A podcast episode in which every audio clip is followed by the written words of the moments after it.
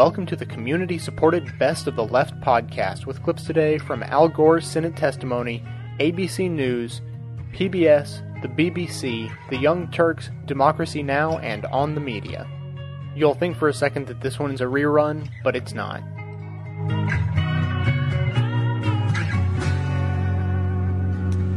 My father served uh, here in this chamber, and uh, I was reflecting this morning uh, on uh, the differences that have occurred since he first came to Washington in 1938. And uh, there are all kinds of jokes about the hot air on Capitol Hill. I'm not going to make those jokes, but I am going to refer to the air on Capitol Hill. Because when he came here in 1938, there were around about 300 parts per million of CO2 in the air that he and his colleagues in this uh, Senate breathed. And today it's 383 parts per million. It didn't really go above 300 parts per million for at least a million years back, maybe longer. But in the uh, Antarctic ice record, that's about as far back as they can go. And uh, even though the Earth has gone through all these uh, big swings in natural cycles, the CO2 content never went above 300 parts per million in all that time. And just in the short span of time from my father's first uh, service in the Capitol here and uh, today, uh, it, has gone up a, a dramatic amount. And more CO2 means warmer temperatures. There really should be no doubt about that. That's been known for 180 years. And for at least 100 years, they've known roughly how much the temperature would go up uh, with the, what concentrations of extra CO2. For most of human history, we lived on uh, the harvested uh, energy that came from the sun, and it was a net energy balance. And then, uh, with the beginning of the use of uh, coal and then oil and other fossil fuel supplies, uh, we began to, uh, to, to, use the accumulated uh, reservoirs of hundreds of millions of years worth of accumulated solar energy. And of course, that meant returning carbon to the atmosphere in very large quantities. And from the early days uh, of that period, uh, there were a few scientists who said, wait a minute, that's going to have some consequences. And uh, it did. And it has now reached a point where we've literally uh, changed the radiative balance between the Earth and the Sun. And the scientists who study global warming uh, gained a lot of their expertise by looking at the other planets in the solar system. And uh, Mars has just 1% of the Earth's atmosphere, and the temperature is not 15 degrees centigrade or 59 Fahrenheit. It's uh, 55 below zero on average because the CO2 doesn't trap the heat. Venus, by contrast, has much more CO2, and the temperatures above the boiling point of lead, and it rains sulfuric acid. Not the kind of weather forecast you'd want to see in the morning. Uh, and it's not because Venus is closer to the sun, because it's much hotter than Mercury, even though Mercury's right next to the sun. It's the CO2. This is uh, extremely well established, well understood, and well known.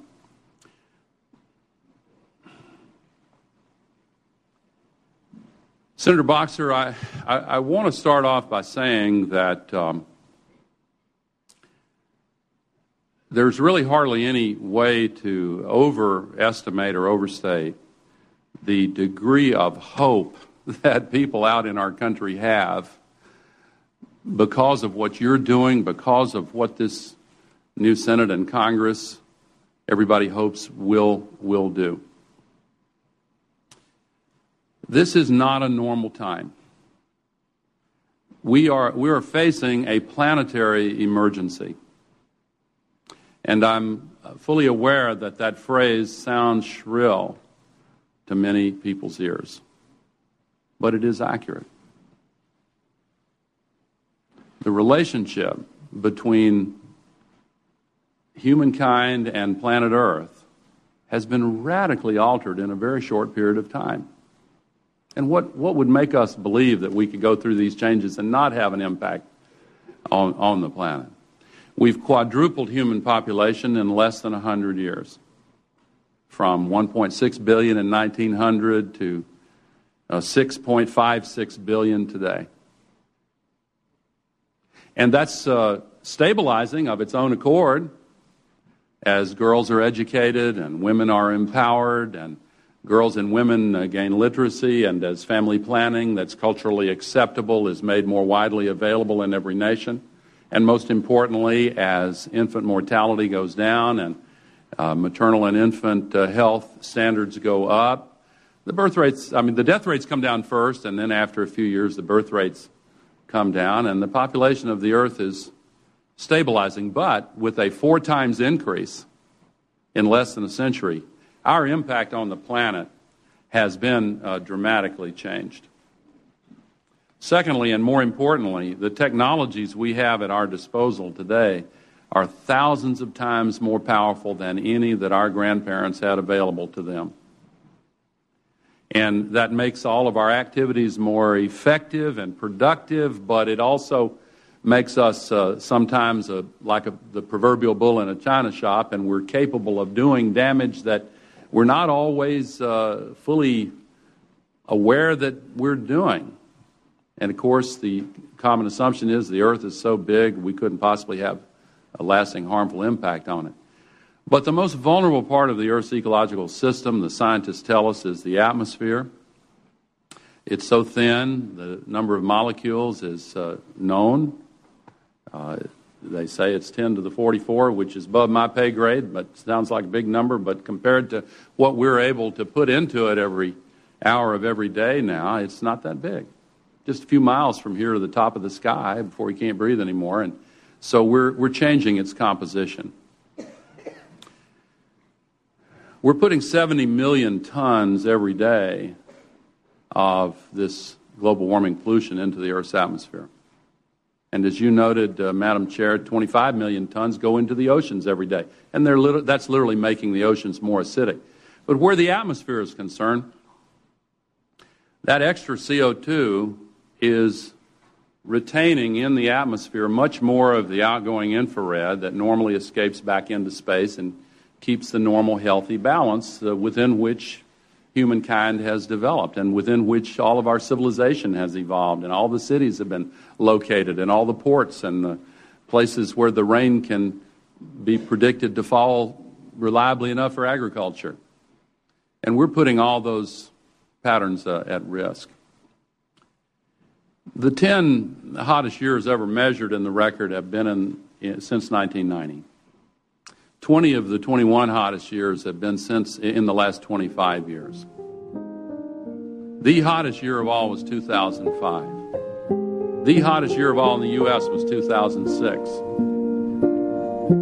All around me are familiar faces, worn out places, worn out faces,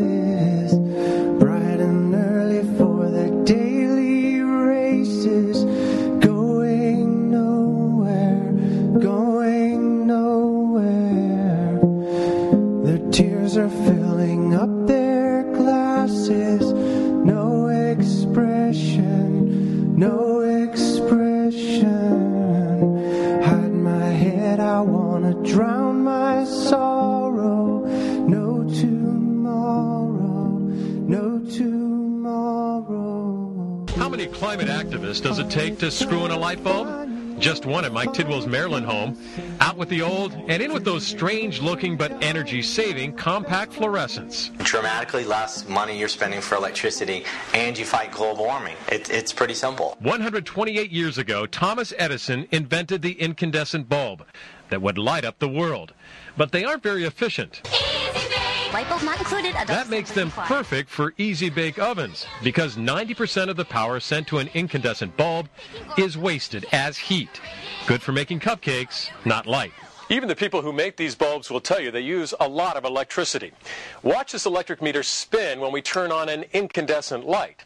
Switch it off, turn on the fluorescent, and it runs dramatically slower. In fact, the fluorescent is four times as efficient. Which is why there is a growing movement to phase out the old bulbs within a decade. Australia has passed a law, California is considering a law. So once we make the shift, roughly 10 years from now, we'll eliminate the need for about 50 to 75 coal-burning power plants, and we'll cut our nation's electric bill by over $10 billion a year. That made business sense for Walmart. It changed out all its bulbs in its stores and wants customers to do the same. So the country's top retailer, hoping to sell 100 million fluorescents, has joined with the internet giant Yahoo to create the 18 Second Coalition, named for the time it takes to change a light bulb.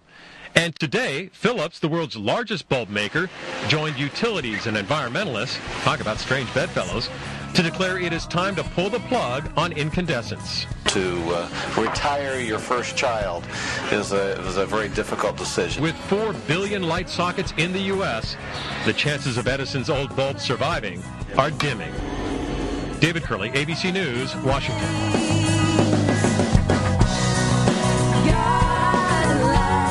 To love.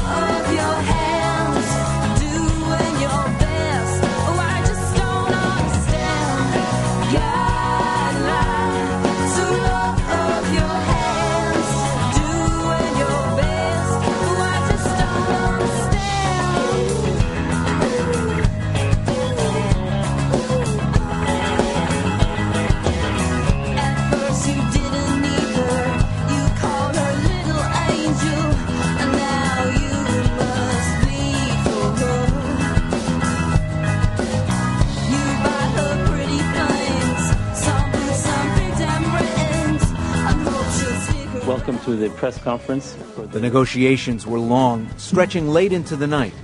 This morning, scientists outlined a grim picture at a news conference. Steve Schneider was one of the report's lead authors. Don't be poor in a hot country. Don't live in Hurricane Alley. Watch out about being on the coasts or in the Arctic. It's a bad idea to be up on high mountains with your glaciers melting and losing your water supply. And if you're in a Mediterranean climate, you're going to have a fire season in the summer. It's really going to be a problem. Today's release capped off five days of meetings between scientists and political representatives. They disagreed about just how severe a crisis global warming is. The report is called Impacts, Adaptation, and Vulnerability. It was compiled by experts from more than 120 nations participating in the UN's Intergovernmental Panel on Climate Change. In February, this same group determined humankind was responsible for global warming. What they've done now is finally established that at the global level, there is an anthropogenic, a man made climate signal coming through on plants, animals, water, and ice. The main conclusion of today's report countries producing the most greenhouse gases, like the U.S. and China, won't bear the biggest burden of warmer temperatures. Instead, that will fall on poorer countries with fewer resources to adapt. Most of those countries are along the equator. The poor are certainly going to be the worst sufferers, and poor not only in the poorest countries, but poor even in the rich countries. That's due in part to climate of extremes forecast by the scientists. Drier areas will become more arid, causing crop failure and forests to become dried up. Three billion people will face water shortages. All of this, they expect, will produce a refugee crisis of unimaginable proportions. But for countries closer to the poles, that dry trend will reverse. Those areas will instead have heavier downpours and flooding, and mountain glaciers and snow will melt at faster rates. That could also cause flooding in Asia's major delta regions and lead to the disappearance of smaller island nations. In the U.S., some agricultural areas will initially benefit from the expected rise in temperatures, but coastal cities like New Orleans will become even more vulnerable to flooding. The news for the Earth's flora and fauna was bleak too. Up to 30% of species face extinction if global temperatures continue to rise more than 3.5 degrees Fahrenheit, including many that thrive in Australia's Great Barrier Reef. The next report, due out in May, will recommend policies and economic measures to deal with reducing emissions.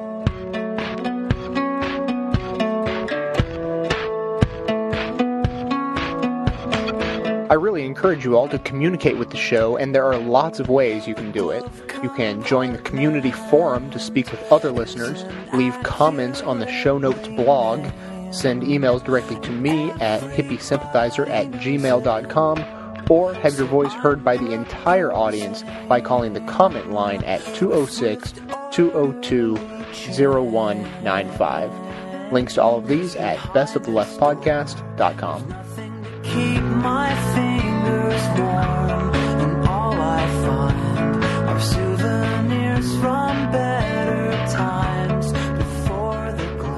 There's been more bad news about the effect of climate change today. Scientists and government officials from around the world have warned that the lives of billions of people will be affected by global warming. A new report from the Intergovernmental Panel on Climate Change, or IPCC, warns of food and water shortages and an increased risk of flooding. And the panel's chairman, Rajendra Pachauri, says people in the developing world will be the most affected. The general message is that it's the poorest of the poor that are going to be the worst hit as a result of climate change. This would happen progressively because as the temperature goes up and the climate, the intensity of climate uh, change takes place and increases, the impacts would also uh, become much more severe. So we're really talking about a progression of uh, impacts and vulnerabilities that are going to be spread across the globe. The UN's most senior climate change official is Yvo de Boer. He says global warming could result in greater human conflict. What I find very frightening in this report is that it talks about the tens of millions of people living in, in very large cities around the world in low-lying coastal areas and what's going to happen to those people if we get sea level rise. Secondly, the, re- the report talks about more drought, more water shortages in Africa, and is that going to lead to increased conflict? So I think what this report is is showing that potentially a combination of factors in the future could actually lead to, to conflict. And the changes in global temperatures will also affect wildlife. Dr. Lara Hansen is from the conservation group WWF International. Well, the fascinating thing is that now we're not just talking about the projections, we're actually already seeing the effects. And we see the effects affecting biodiversity and wildlife from the poles to the equator. In the Arctic, we see polar bear populations declining as the sea ice that they rely on melts away. In the Antarctic, we see penguin populations moving and declining for very similar reasons. In the tropical regions, we see coral reefs bleaching. In the temperate regions, we see high elevation species like the American pika, which is a relative of the rabbit, declining in number because it simply gets too warm for them. Well, in Mexico, scientists say that the effects of global warming are already all too evident. One area called Pátzcuaro, northwest of Mexico City, is famous for its lake, but experts say it's drying up the victim of rising temperatures. Duncan Kennedy reports. On a boat trip across its tranquil waters and illuminated by the orange of a sunset, Lake Pátzcuaro lives up to its status as a Mexican ecological jewel. But this is a jewel with flaws, a jewel that's also an illusion. And what is that illusion? Well, in a sense, I'm walking on it because vast tracts of Lake Pátzcuaro have now simply dried up, and I'm walking on what used to be the lake bed. For hundreds and hundreds of metres all the way around the lake, the land is dried to the bone. The local people and local experts say this is a process that has been going on for 20 or 30 years. When you actually get to the water's edge, after walking several hundred metres, the water itself at this point is pretty dirty. It actually looks dead. And if I just grab a bit of the earth here, it just crumbles in my hand. It's so dried up. Como ves, aquí era la laguna y ahora está seco. Adriana Ortega Torres is the region's environment director. She also grew up here.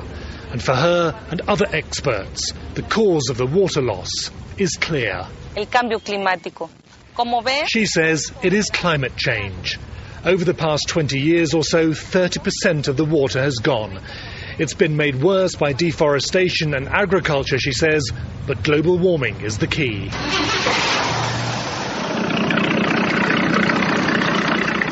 Back on the lake, you can see the reclining shoreline.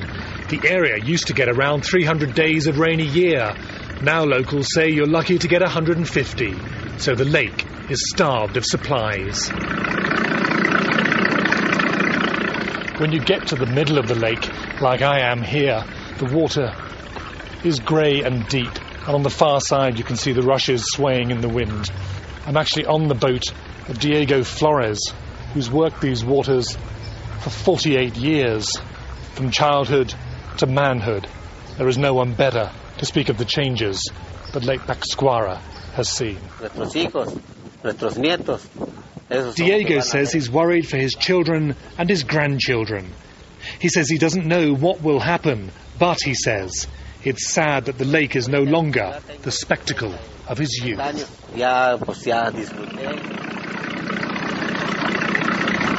Lake Pátzcuaro isn't the only area in Mexico identified as a location of climate change. And whether Mexicans are the victims of their own energy usage policies or those of others is impossible to say. But parts of this country are being redrawn in a way that's leaving a landscape literally drying to death.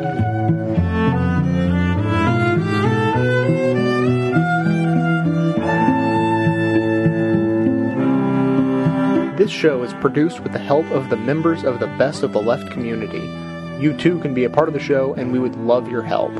You can submit information about great clips you've heard, volunteer to help edit these clips for the show, or actually become an occasional guest producer.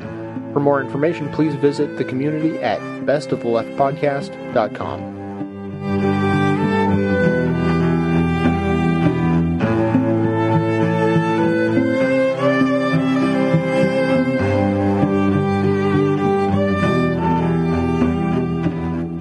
For more on the report and the negotiations that produced it, I'm joined by two lead authors from the United States who participated in the conference.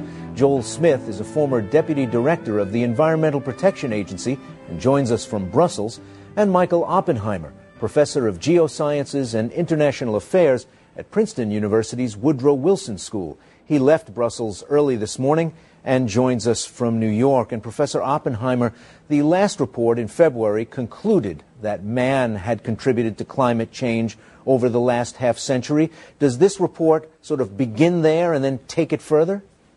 That's right. The last report concluded that there's a broad man made climate change afoot, and this report says that that man made climate change is already having significant effects both on natural ecosystems and species and on the human environment, the, uh, the built environment, society, agriculture, and so forth.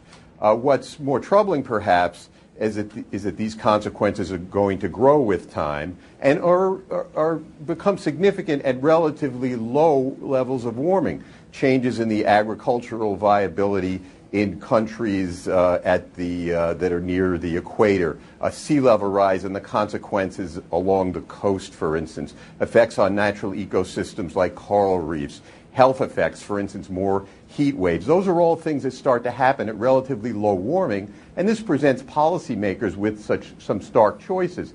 How much warming are we going to accept? In fact, how much is inevitable, and where are we going to stop it? And by reducing the emissions that are causing the climate change.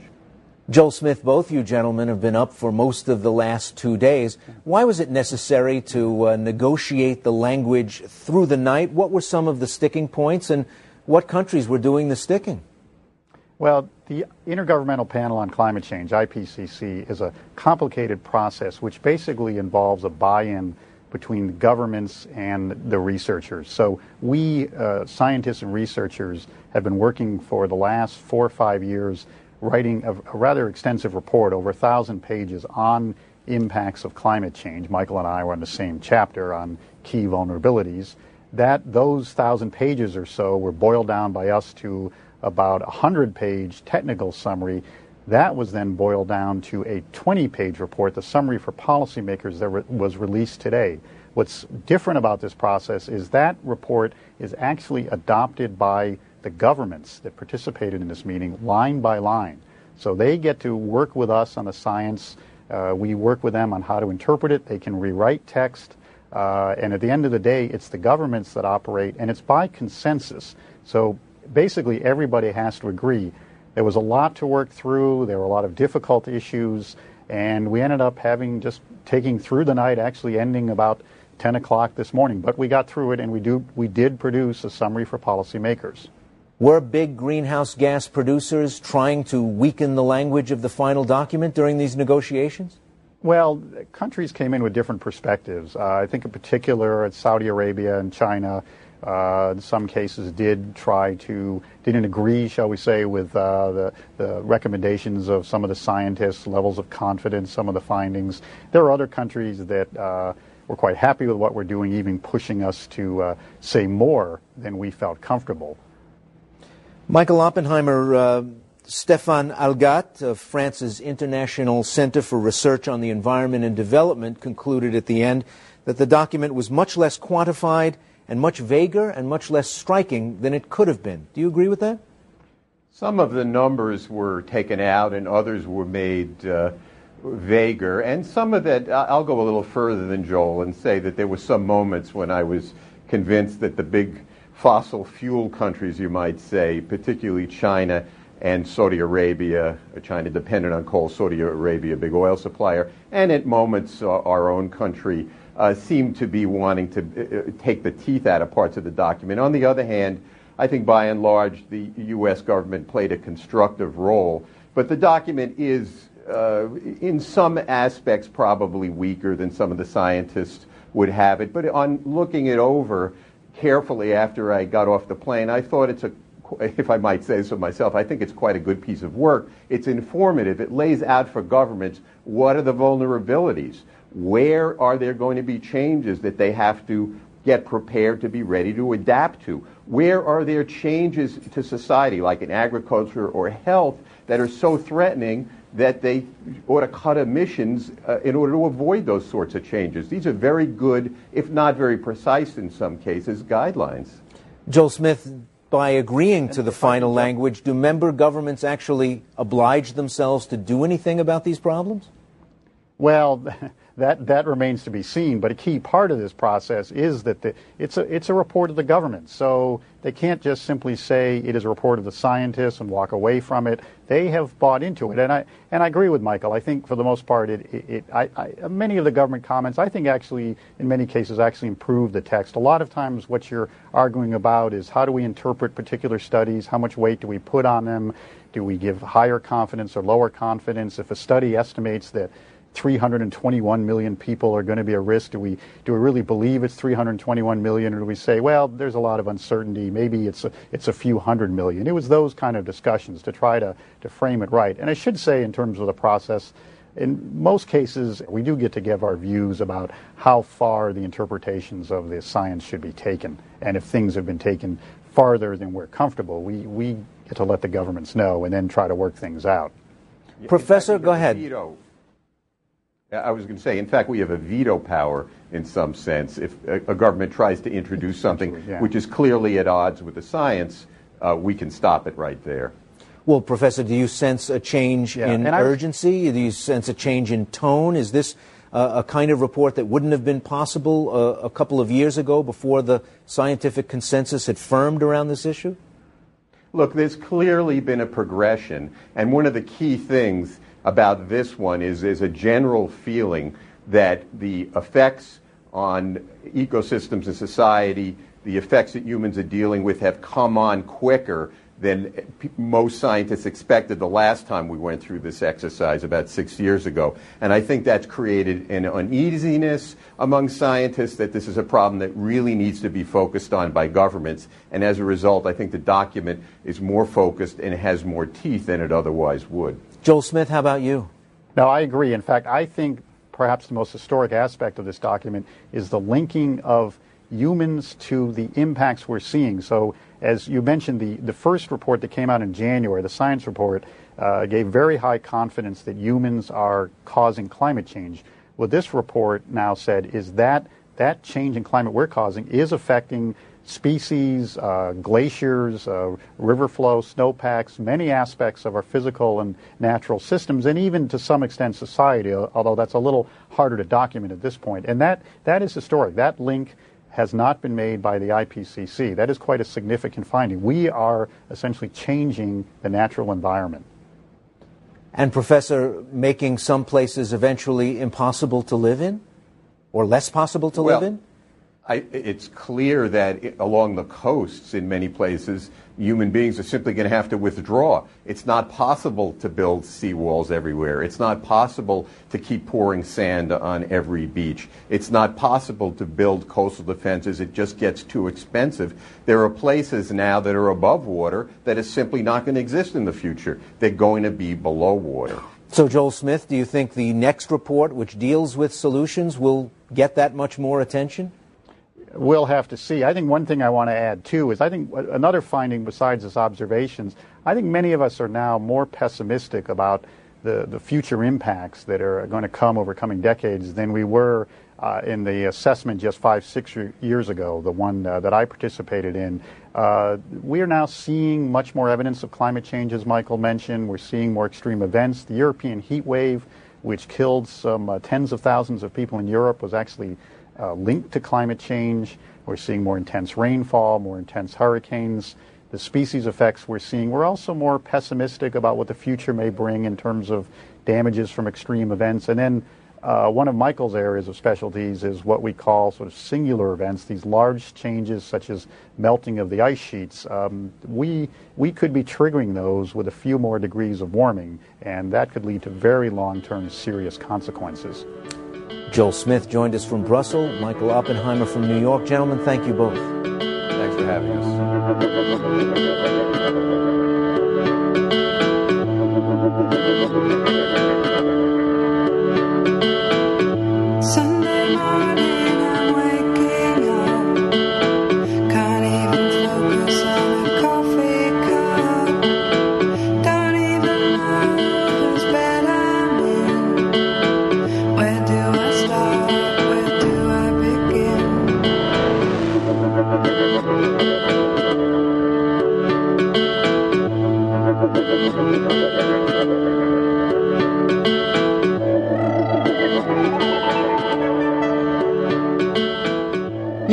Climate change experts from 120 countries have started a major international conference in Bangkok on ways to slow global warming without jeopardizing economic growth.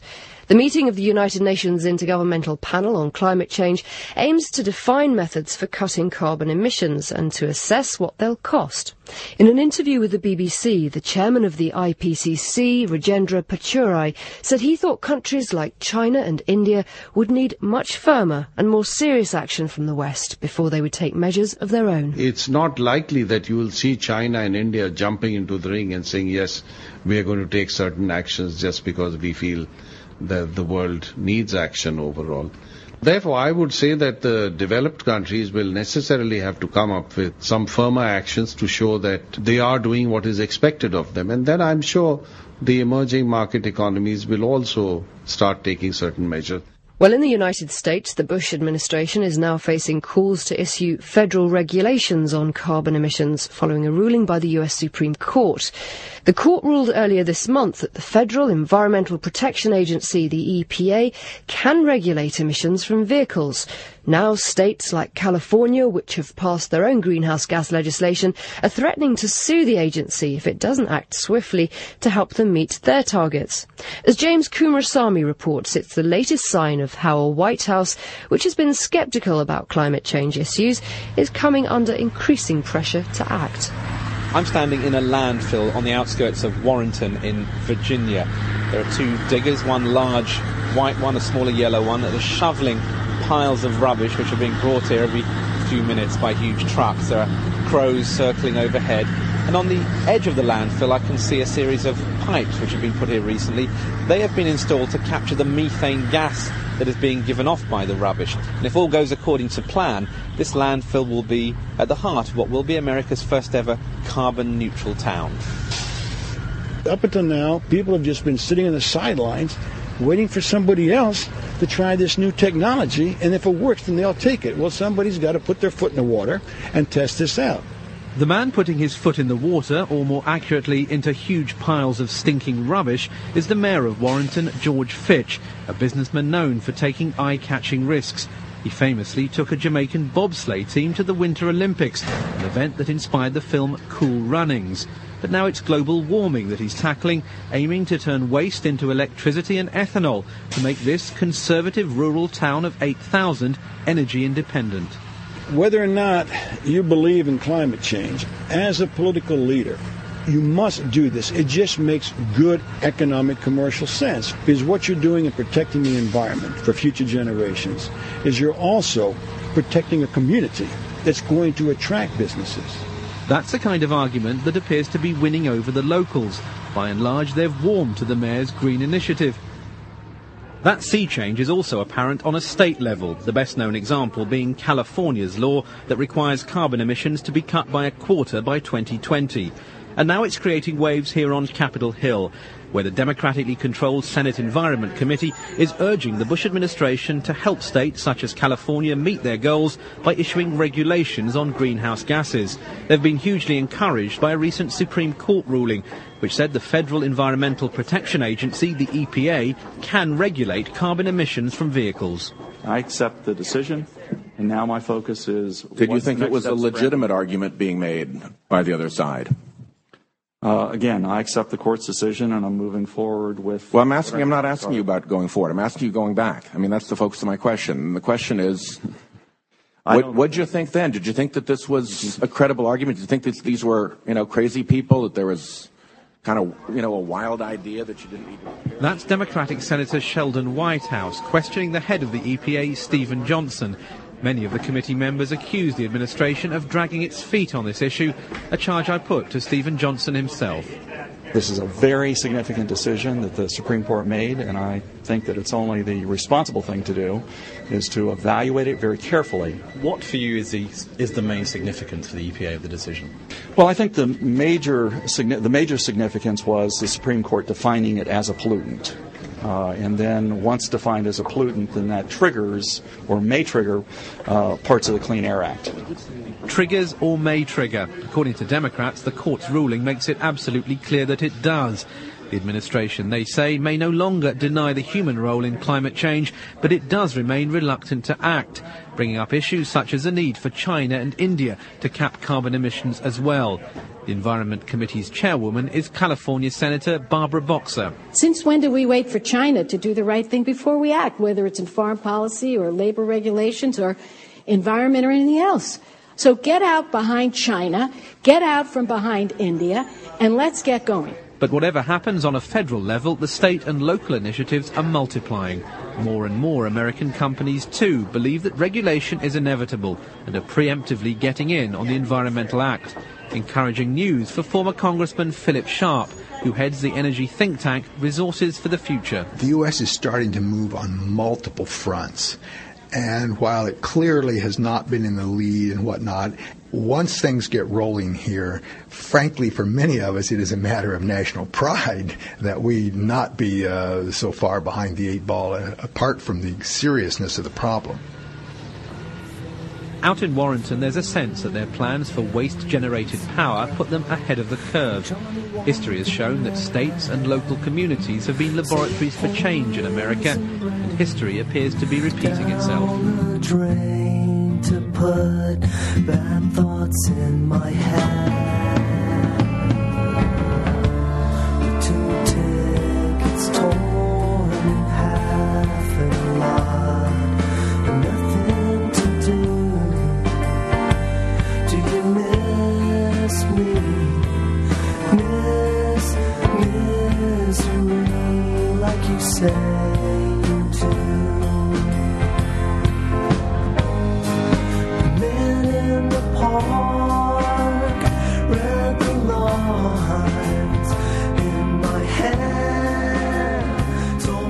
Bush administration lost the Supreme Court case five to four on uh, issue involving the EPA. Supreme Court got uh, two in the bottom of the ninth. It's very dramatic. Yeah, and, and and it came in favor of the good guys, so everybody was happy. Alberto Gonzales blew the save.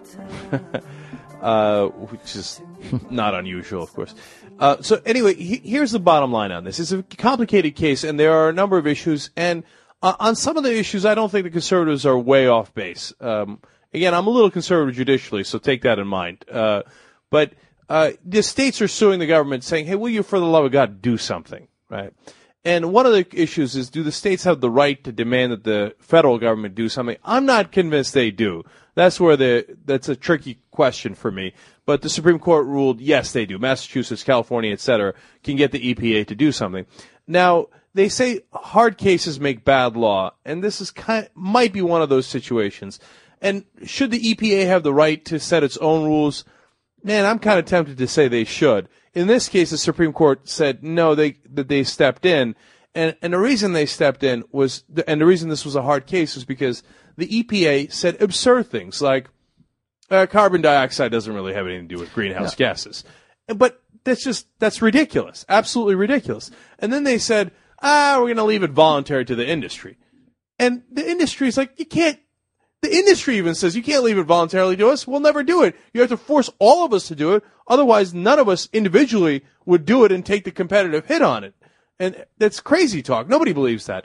And then third of all, the EPA refused to do anything. Like if they had done something, the Supreme Court, what it always does, and a lot of people miss this nuance, even though it's so obvious, is it balances rights. It balances, hey, look, you got a constitutional right here and a constitutional right over here, or you got a government saying, hey, I really need to do this, but it's weighed against another constitutional right, etc. and they balance.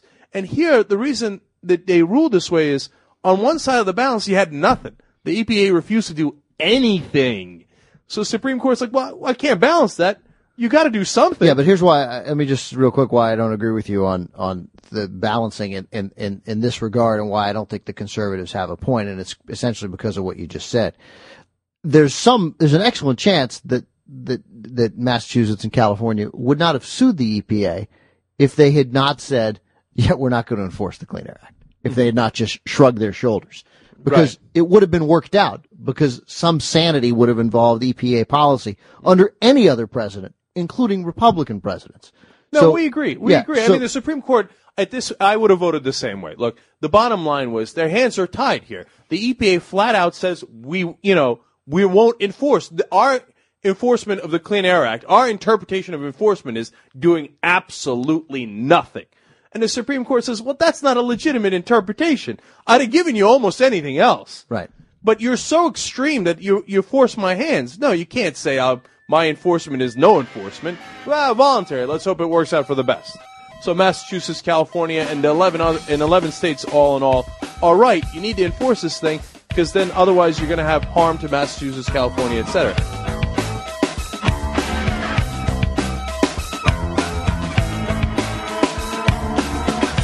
Put yourself in stupid places. Yes, I think you know it's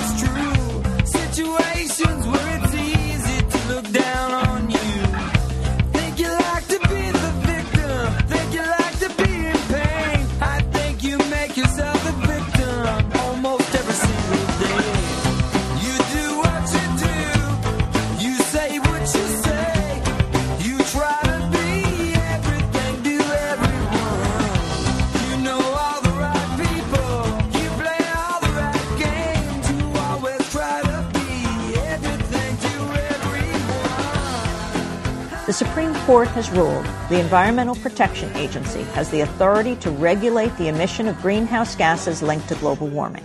In a 5 to 4 decision, the court ruled the EPA violated the Clean Air Act by improperly declining to regulate new vehicle emission standards to control the pollutants that scientists say contribute to global warming. It's the first high court decision in a case involving global warming and is seen as a defeat for the Bush administration, which has refused to view carbon dioxide as an air pollutant subject to EPA regulation. Before we talk about the global climate divide between rich and poor countries, let's go to this U.S. Supreme Court decision that has rocked the Bush administration. Can you talk about its significance? Well, there was only one time uh, that George Bush, as far as I know, ever described carbon dioxide, the, the main greenhouse gas, as a pollutant. Uh, that was when he was running for president. He uh, pr- pledged to limit limit emissions of this gas, uh, along with other stuff from power plants. But then, right after he got elected, he uh, backpedaled away from that campaign pledge. And then, from from that point onward, for the administration, the idea that carbon dioxide might be a pollutant, like like uh, lead or or sulfur dioxide, the stuff that we're more familiar with, uh, as harmful substances har- harmful substances kind of went away. They just it was a bright line in the sand, and anything that looked like it would um, move in that direction, they fought really uh, really hard. And and now the Supreme Court has kind of just sort of taken away that whole uh, presumption that that, it, that that there's some reason not to look at carbon dioxide as a hazard uh, when it's in excess amounts, which is this whole question: how much carbon dioxide is too much? It has gone away. The Supreme Court has essentially said the EPA um, can't just sort of uh, say we're not we're not going to examine that question. Uh, particularly in this case, because EPA said contended two things. They said the science isn't there, that there's risk, and they also said that um, that they could make a choice based on policy considerations. The uh, Supreme Court justices have basically said it is there is a clear case for for risk, uh, the, um, um, and that the, the EPA is required essentially to take a fresh look.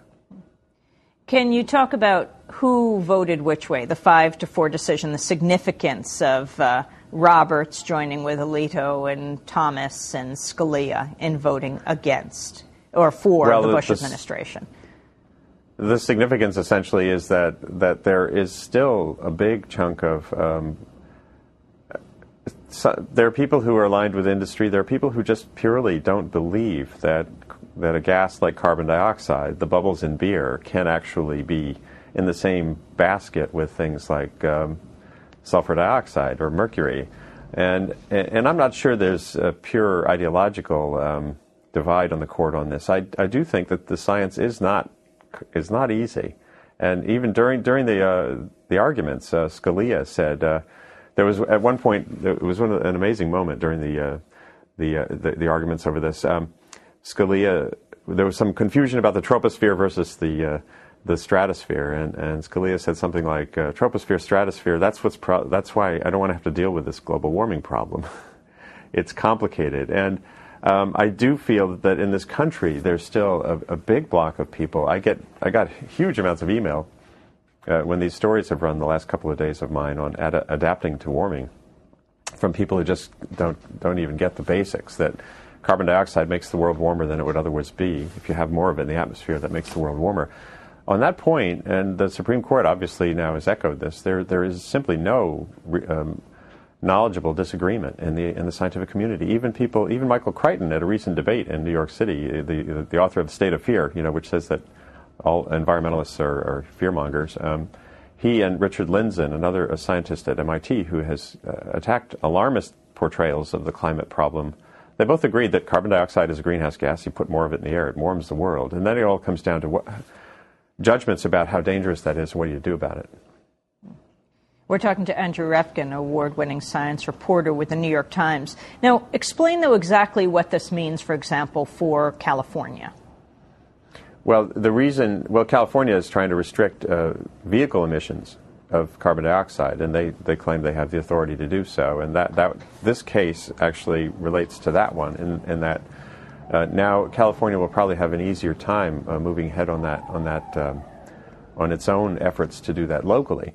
One thing that was really telling, I thought, in reading the U- USA Today this morning, uh, the, their story on this case, the, uh, the the Alliance of Automobile Manufacturers, the main uh, lobbying group in Washington for the auto companies, which had been stridently, you know, fighting the idea that CO2 was regulate a, a regulatable gas. Um, now they've com- immediately switched to we need a we need an economy-wide standard for limiting it. They're they're basically you see this, or I've seen this in 20 years of writing about climate change. This kind of stepwise defense. It's just like an army defending in a retreat. Um, you, you, kind of hold your ground, hold your ground, then move back to the next safe defense. And and you can see that dynamic playing out here. What about the role of the auto industry in all of this and the whole issue of how federal scientists' research has been suppressed, as we saw recently in a congressional hearing? Well, I, um, for, for years, I've been exposing in a series of stories in the Times uh, specific instances where people who had worked for the oil companies or people who were you know political appointees who had worked in, in the Bush reelection campaign were expressly trying to res- restrain scientists who felt that global warming was a problem and that carbon dioxide is, is a hazard from from speaking their views. And this came to the fore just this, a few weeks ago in, in a couple of congressional hearings. And there, uh, too, you see this. Um, uh, there has been some change. Uh, the NASA, one of the agencies where that had happened, has changed their policies. Uh, NOAA came out with some new policies that scientists still aren't very happy with. The, uh, that's the agency that studies the climate directly. And, uh, but scientists that I talk to now feel much freer to speak their minds and not ne- necessarily have a minder on the telephone anymore, as was the norm at NOAA for a long time. So I do get a sense of um, the ball rolling here in a way that, that in 20 years on this covering this issue I haven't seen.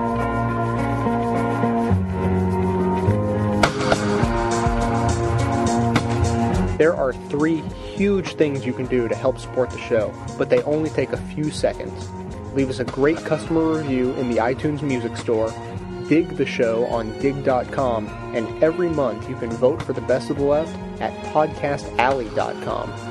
Find links to all three of these most important sites on the right hand side at bestoftheleftpodcast.com. Thanks for your support.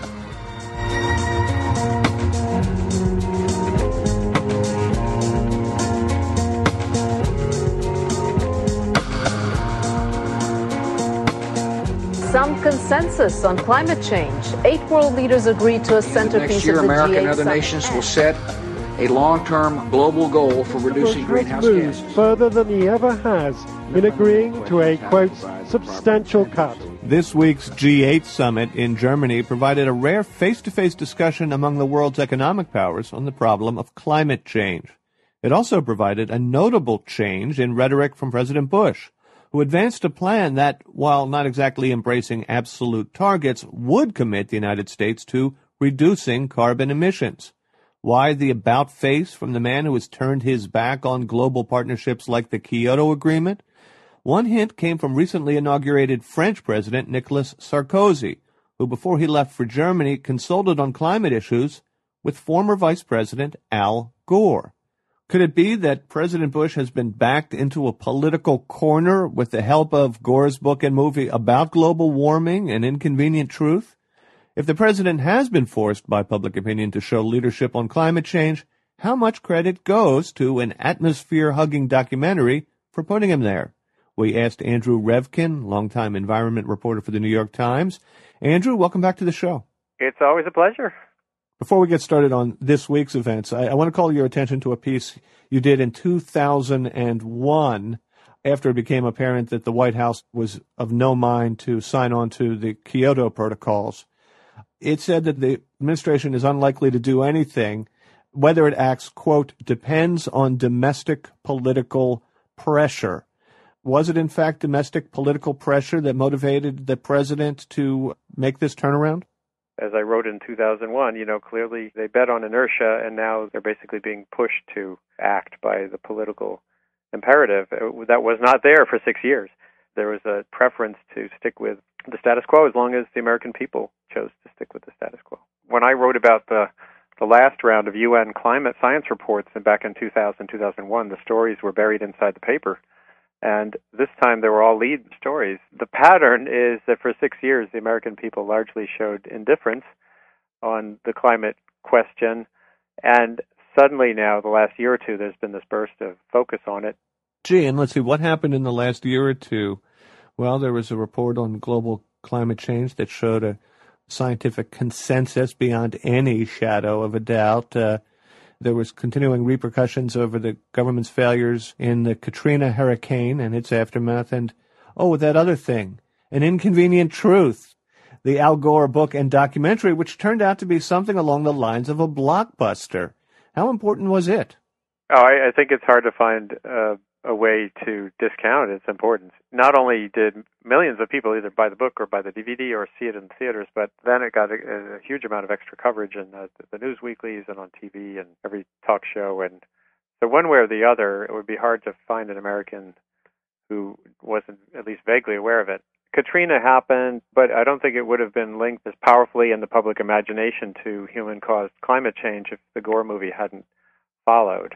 And and having high oil prices at the same time helped to cement the idea that there's an energy problem underneath the climate problem. So that those things together all built to this crescendo and then uh, the intergovernmental panel findings this year, three different reports, each one just sort of was like a hammer pushing the nail in even further. And that's left us now very little cover for the Bush administration. And lo and behold, here comes a fresh uh, approach to policy. Now, you talk all the time to people in the administration. I'm curious whether you hear any Gore related grumbling, and not so much about his claims, but about his effects. Well, there's plenty of grumbling about his claims still, for sure. And I haven't so much heard people say, gosh, I wish he hadn't amplified this into such an issue now. In fact, I've heard recently some people have said for the Bush administration, and this is just speculation, that there's some utility to making this a big issue now because it distracts from Iraq. It gives it a sense that they're actually consensus building internationally instead of um, being polarizing. A convenient truth. Ah. Back in happier days for the White House, when the president uh, had a lot more political capital to spend, he seemed, along with the uh, the rest of the Republican Party, to have been able to successfully frame the climate issue as a debate. Is it my ima- imagination, or since at least the movie came out, that the the bottom has fallen out of that argument that the Republicans, you know, scarcely even try to make it anymore? Oh, that argument is still very much alive and out there and circulating. It's not so much making it into what you'd call the mainstream media but it's very much out there for those who choose it. And one of the most telling polls on this came out in January from the Pew Center on the Public and the Press. They really dug into what people believe and why on climate. And they found, for example, that among Republicans, those with a college degree were much more likely to be skeptical about human caused global warming than Republicans without a college degree. And they found that Democrats with a college degree were much more conclusively believing that humans were dangerously influencing climate than Democrats without. People are in one camp or the other, and new information or more education doesn't actually move you. It actually reinforces the camp that you're in. But that's not reflected so much in what the average network show or even the average newspaper account now, I think, is much more accepted the idea that the old form of journalism, where you just have one person from each side state their views of the science, and then that means you can go home having done your job that that's gone away. Well, Andrew, thank you so much for joining us. My pleasure. Andrew Revkin is the environment reporter for the New York Times and author of The North Pole Was Here, which will come out in paperback this fall. Circling all around the sun.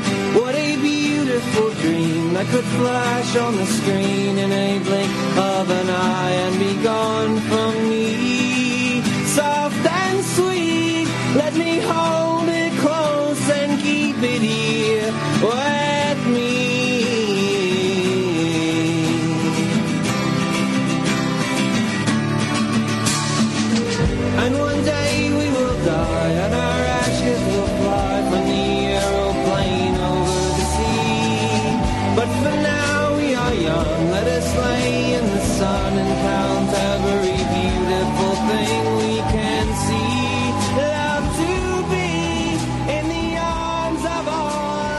U.S. aims to, from the Washington Post, U.S. aims to weaken G8 climate change statement. This goes to my point, and I'll explain what it means in a second. It goes to my point of people still forget that Bush is in charge. Like we like look at Bush like as if he's old history. Like, oh, remember when those incompetents used to run the, you know, run the country? No, no, I, they're still running the country, and they haven't learned a damn thing. I mean, No. they, they're doing the same exact thing they've been doing all along. So they're at a G8 summit, you know, the most powerful countries in the world, and the Europeans, even Tony Blair, are like, hey, we gotta do something about global warming. It's panic time. Let's go up and at 'em. Let's at least pass something saying we're gonna do something, right? What does Bush do? Sends in his uh, representatives and says, nope. Yeah, this statement is too strong. It's no, gonna, no, we, we won't agree to do anything. We won't agree to do anything. So the the part that says it's an actual problem and we got to act and we got to start to have some standards, no, not buying it. Not buying it. So the whole world, all the scientists, all the governments are saying we got to go and we got to go now, right? And Bush is saying, nope, you're gonna have to wait till I leave because I am obstinate and I refuse to do anything with even a smidgen of intelligence. Well, that's true. I mean, these are among the things. It's like you can't impeach a guy for being an idiot, right? And you can't impeach the guy for being 100% wrong about a policy. You can't. You really. I don't think you can. I don't think that's a legitimate use of impeachment. But he broke 18 other laws, and impeaching him for that helps us with stuff like this because we got. Dude, we can't wait another year and a half for things that are emergencies that we need to work on now. People are talking about changes beginning, you know, in five years now. You know, and, and then and what the other thing is that people are, and when I say people, I mean scientists are saying once the changes start, we might not be able to reverse them. And also, if you're if, if- our goal is, you know, one of the excuses that the conservatives had about not fighting global warming is they're like, well, why do we have to do it? Because India and China won't do it. Yeah, and they're gonna. Nobody else will do it, so why do we have to do it? And everybody else is saying, no, we're doing it. We want to do it. Will you, for the love of God, come and join us? How the hell do you claim to be leaders if you won't lead? You want China and, and, and India to do it? Lead and get them to do it. You know how the uh, Fox News Channel and the conservatives were thrilled about Nicolas Sarkozy, uh, Sarkozy's win in France. They're like, aha, the conservatives won. Yeah, booyakasha. Sarkozy says it is his top priority to get this done because he's like, look, you don't get it, man. People are dying in France. You remember we wrote, did those stories with the heat waves and they don't have air conditioning, so they wind up dying. He's like, no, this is the, the world depends on it. We gotta. This is my top priority. The conservative in France, right? Right. And here, Bush sends in the guys and sends in the hatchet man. Says, no, no, no, no, no. Look, if I was the Europeans, the, the, the article talks about how they're trying to negotiate with us. I wouldn't negotiate. I'd be like, we're doing it. You come, you don't come. You're, you know, uh, I, we- can't. I know, uh, but we like- know the next administration is going to be with us. So we're going to start and hope you catch up in a I year mean, and a I- half. Look, I, I'm sure there's some truth to that. That they probably ought to do that. But it's like the it's like if you're a, a mob underling and and the, the the boss of the family is insane but has all the power. I mean, they're like they have to do. They don't have to do what we say, but they can't hardly act if we don't participate in it. Well, you know what happens then. I mean, it, politically speaking, here you whack them. Okay, that's Right, well- and that's impeachment. Okay, right. I've been to other countries, but yeah. right. I mean, you pressure people to get him the hell out of his office. In the mob, that's an actual hit, right? Well, of and in politics, that's impeachment. And here they're just gonna, you know, they wait it out. They don't have that long to wait. It's weird though that the France's strategy against the heat wave didn't work. Where outside uh, uh, every apartment building that didn't have air conditioning, they would uh, form a line to keep the heat out. Uh, An uh, imaginary line from which the heat cannot penetrate. It- they, they had a line of air conditioners set up, and they thought for sure the heat can't get around this. I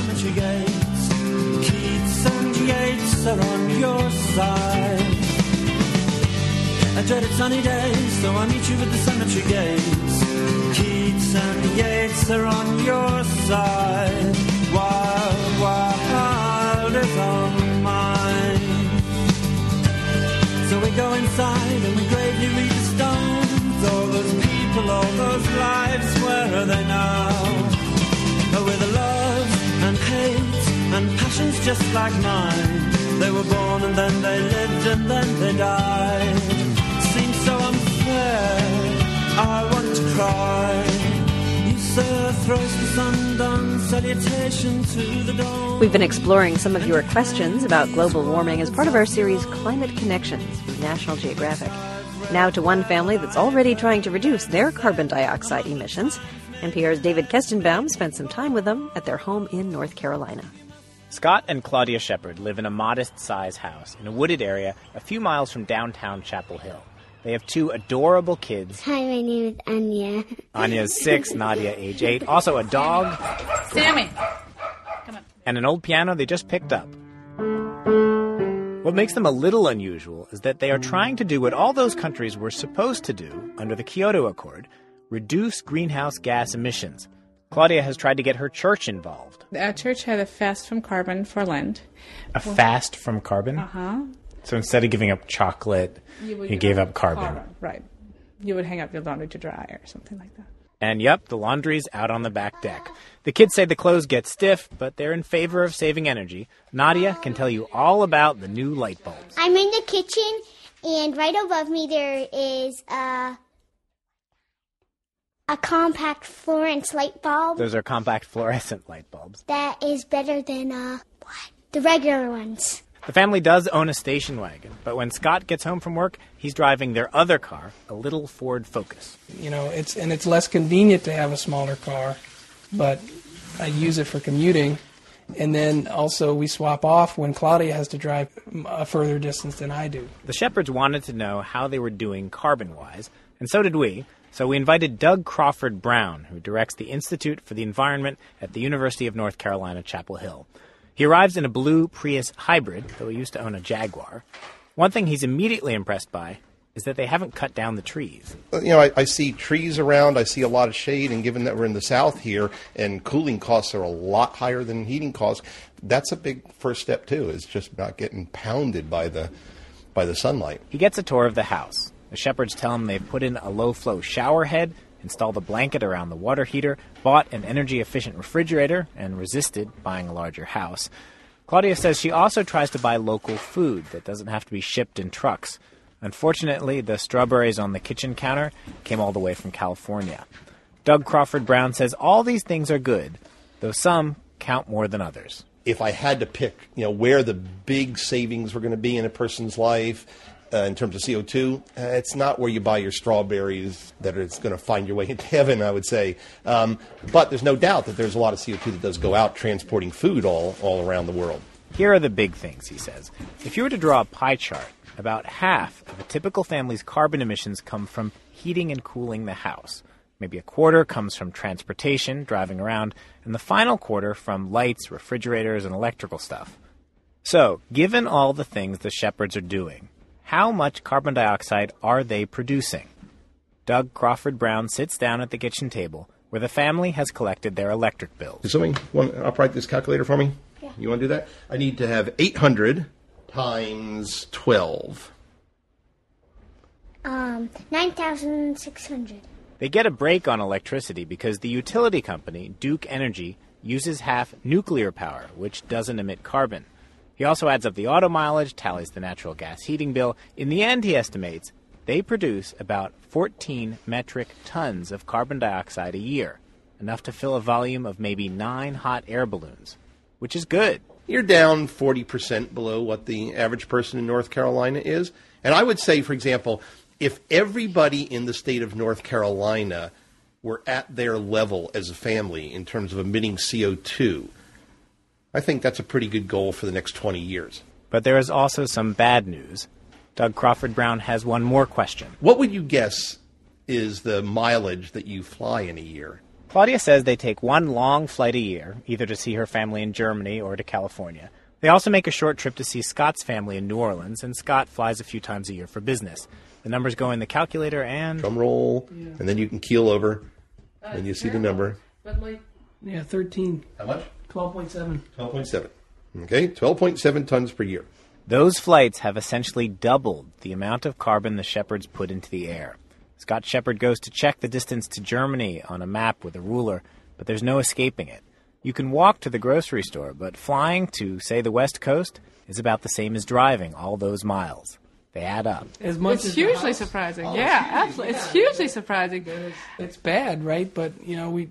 What are you gonna? You know, if you have family halfway across the world, you, you know, you have to see them sometimes. So, I mean, I'll make all kinds of sacrifices elsewhere, but uh, how would I change my flying? I mean, I can't swim there. You know. Yeah, yeah. I know. I know. Doug Crawford Brown gets this kind of reaction a lot, and he's sympathetic. His job, trying to reduce carbon emissions, can involve a lot of travel. He's about to get on a plane to England. And the shepherds should be proud, he says. If everyone lived the way they do, he estimates the U.S. could reduce its carbon emissions by a quarter, maybe more. David Kestenbaum, NPR News.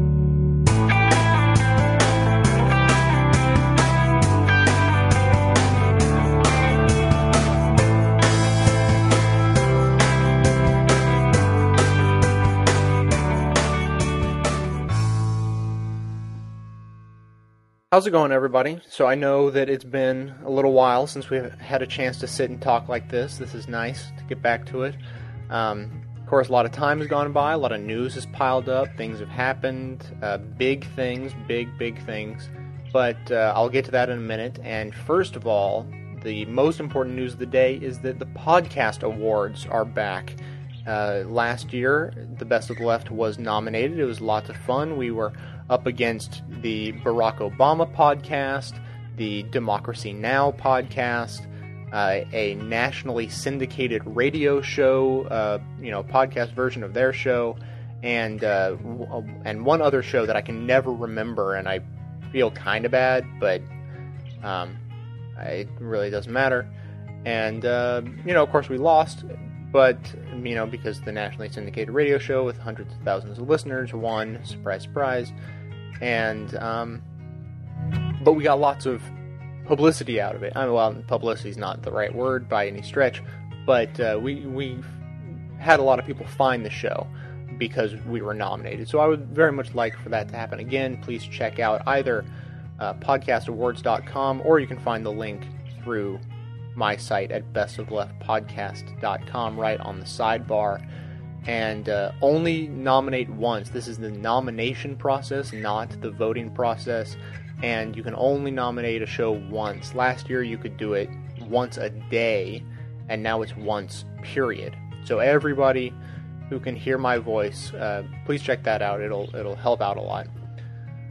So last we spoke, I said lots of things were going on, but I didn't have the time to talk about it, and now I do, so I will. Um, several weeks ago, I made a big deal about needing help from the audience gathering global warming clips. Specifically, I said that it would help us out a lot and, and really be, I think I said, the lifeblood of the show. Well, the short version of the story is that I've been hired to produce a new podcast about global warming. And that's why I was asking for global warming clips.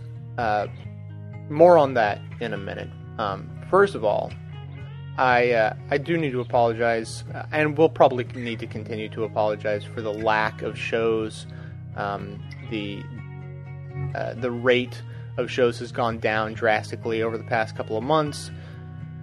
It's very unfortunate. Um, I did very silly things like uh, get a job. I had a full time job uh, for a while, um, and uh, and I got myself a girlfriend. Look at that. Uh, boy, that was fun.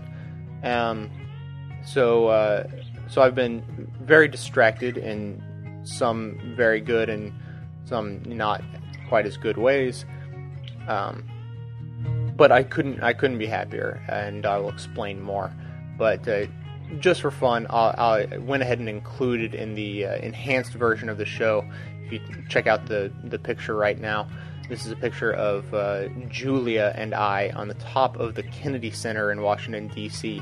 on our third date. And I just couldn't be happier, uh, except for the fact that I don't have as much time to produce the best of the left. Um, so, getting back to the, the new podcast that I'm doing, uh, it actually requires a little bit of backstory. For uh, probably many of you, you recall that I was living in uh, Takoma Park, Maryland, at uh, at this house owned by Mike Tidwell. If you didn't hear that story, check it out. It's in the episode. Uh, the cherry blossoms bloom earlier each year in D.C., and it's a fun story of how I, you know, came from Sacramento to Washington and ended up at. Uh, in the guest bedroom of a climate activist slash author slash um, you know, campaign coordinator, etc. So, uh, so I was having a gay old time living at Mike's house, and he comes to me one one day in late April, and he says, "Hey Jay, so I've got some news for you. I don't know if it'll be, uh, you know, the, most welcome news or not. Maybe it will be, but um, Beth is going to be moving in. Beth being his uh, longtime girlfriend, who I simply adore." And I say, Oh. And he says, So, you know, we will be happy to do anything we can to help you find a new place. And I said, Oh. Hmm. So, um, so that's how I found out that I was being evicted. And uh, he, he knows the best possible circumstances to be evicted um, you know, he gave me plenty of time to move out, very low pressure, no big deal. and uh, and I did. I moved out um, just at the um, the end of May, I believe. Yeah, the beginning of June. And uh, and about a week after I moved out, I get a call waking me up at nine in the morning from Mike, and the conversation went something basically like, uh, "Hey, how's it going? Good. Uh, how's the new place? Good. Um, how's Julia? Good. Um, so y- you want a job? Yeah, sure. All right. Well, um, come on down to the office today, and uh, and we'll set you up. You'll be my new assistant." I said, "All right. Well, I'll see you later then." And that's how I got hired full time as a staff member at the Chesapeake Climate Action Network. Uh, that was easy, you know.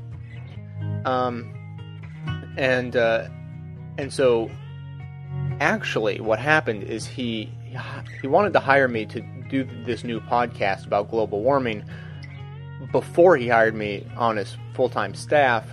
But I think he figured if he just hired me as full time staff, he could get a lot more work out of me and then not have to pay me extra for the podcast. So now the podcast titled the World on Fire podcast at worldonfirepodcast.com is now just part of my regular duties as as a staff member there. And um, so for you as a listener of Best of the Left, it is really not uh, an option so much as a requirement that you check out this new podcast because if you like this show, I guarantee you're going to like the new show because although you didn't realize it at the time, you just listened to the inaugural episode of World on Fire. It is, uh, yes, you guessed it, exactly the same as the best of the left. The only difference being it'll be all about global warming and it will promote the hell out of CCAN because they're paying for it. So, um, so check that out. It'll be fun-filled, uh, best of the left style, and and hopefully in the future some extra goodies that uh, that best of the left simply wouldn't be capable of by themselves. But with the support of a network behind me, I think I can do some extra extra fun stuff for that. So uh, every single one of you needs to subscribe to the new show, and uh, and we'll start pumping out those new episodes uh, to fill in the gaps when you're not getting enough uh, best of the left fun. Um, I think that's about it. Um, I think though I will just finish by uh, finishing this show the way it was intended to be finished, and uh, and you will all be the first to hear it.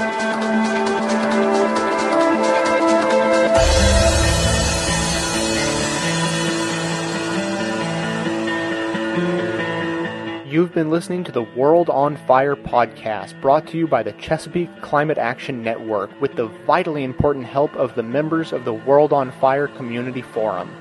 Get all the details about the show, how you can get involved in helping to produce the show, how to subscribe for automatic updates, and all the links from this and all of our episodes from our website. My name's Jay. I'm coming to you from inside the Beltway, yet outside the border of Washington, D.C., and I want to thank you for listening to the World on Fire podcast, brought to you by WorldOnFirePodcast.com. World is on fire.